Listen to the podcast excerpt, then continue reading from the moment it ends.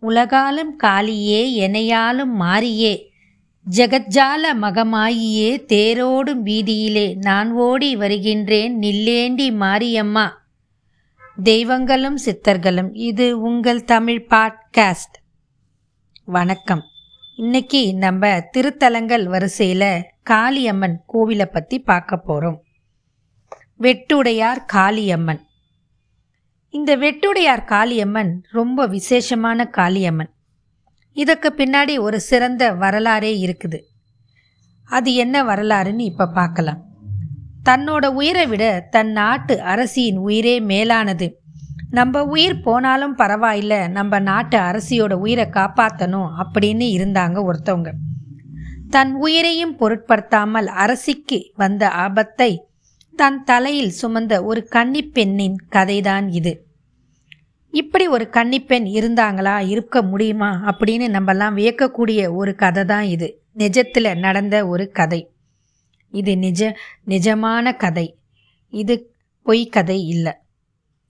தனக்காக உயிர் விட்ட பெண்ணுக்காக ஒரு ஆலயம் அமைத்து வழிபட்ட அரசியின் கதை. எங்கே இப்படி ஒரு அற்புதம் நடந்திருக்கும்? அப்படின்னு நம்ம எல்லாருக்குமே ஒரு சிந்தனையும் ஆச்சரியமும் கலந்து இருக்கும். இந்த ஆலயம் எங்கே இருக்குன்னா சிவகங்கையிலிருந்து தொண்டி செல்லும் சாலையில் சுமார் பதிமூன்று கிலோமீட்டர் தொலைவில் உள்ளது கொல்லங்குடி என்னும் ஊர். இங்கிருந்து தெற்கில் இரண்டு கிலோமீட்டர் தொலைவில் அமைந்துள்ளது ஆரியாக்குறிச்சி என்னும் கிராமம். இந்த கிராமத்தில் உள்ள காளியின் பெயர்தான் வெட்டுடையார் காளி அம்மன் இந்த ஆலயத்தை பற்றி முழுமையாக தெரிந்து கொள்றதுக்கு முன்னாடி இந்த கோவில் எப்படி உருவாச்சு அப்படின்ற வரலாற்றை பற்றி நம்ம நிச்சயமாக தெரிஞ்சுக்கணும். வெட்டுடையார் காளியம்மன் கோயில். வெள்ளையர்களை எதிர்த்து முதலில் எதிர்ப்பு குரல் கிளப்பியது தென்னகத்தில்தான். அப்படி ஒரு வீரம் நிறைந்த மண் வீர பெண்கள் வாழ்ந்த பூமி தாமிரபரணி பாயிர இடம் எல்லாம் பெண்கள் வீரமிக்க பெண்கள் அப்படின்னு புராணத்திலையும் இதிகாசத்திலையும் பெரும்பாலும் சொல்லுவாங்க. வெட்டுடையார் காளியம்மன் ஆலயத்தில் வந்து இந்த மாதிரி ஒரு சிறப்பான அம்சம் இருக்கு. அப்பெல்லாம் இந்த பகுதியே போர்க்கோளம் பூண்டு இருந்தது. சிவகங்கை சீமைன்னு சொல்லக்கூடிய அளவுக்கு செழிப்பா இருந்தது.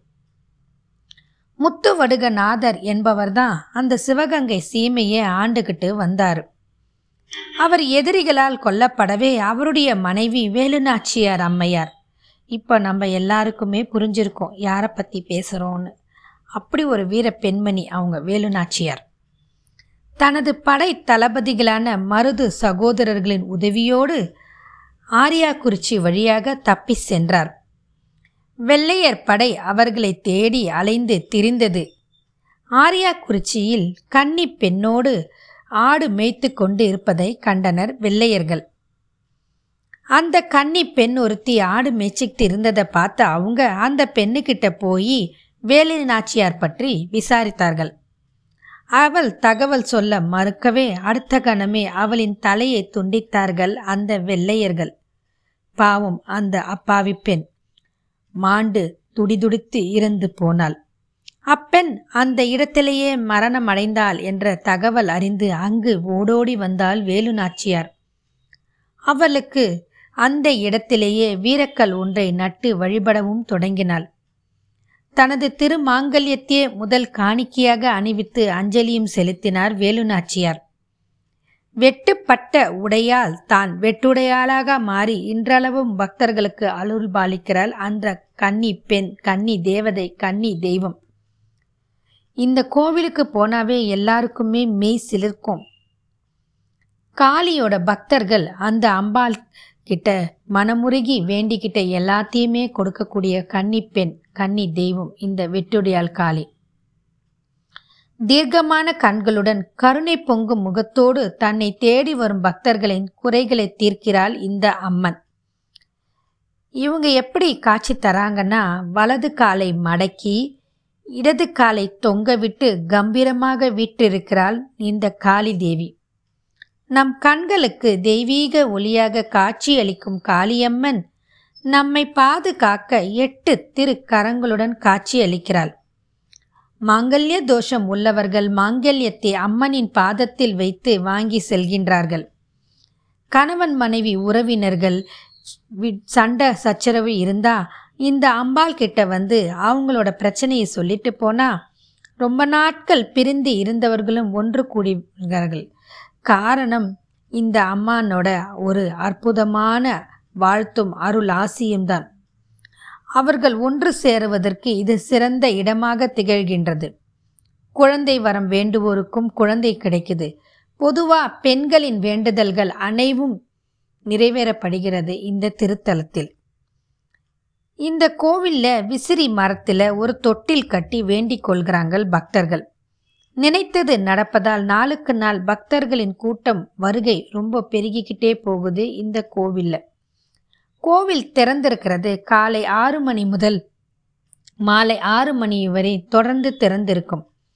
பௌர்ணமி நாட்களிலும் விசேஷ நாட்களிலும் இரவு பத்து மணி வரை நடை திறந்திருக்கும்.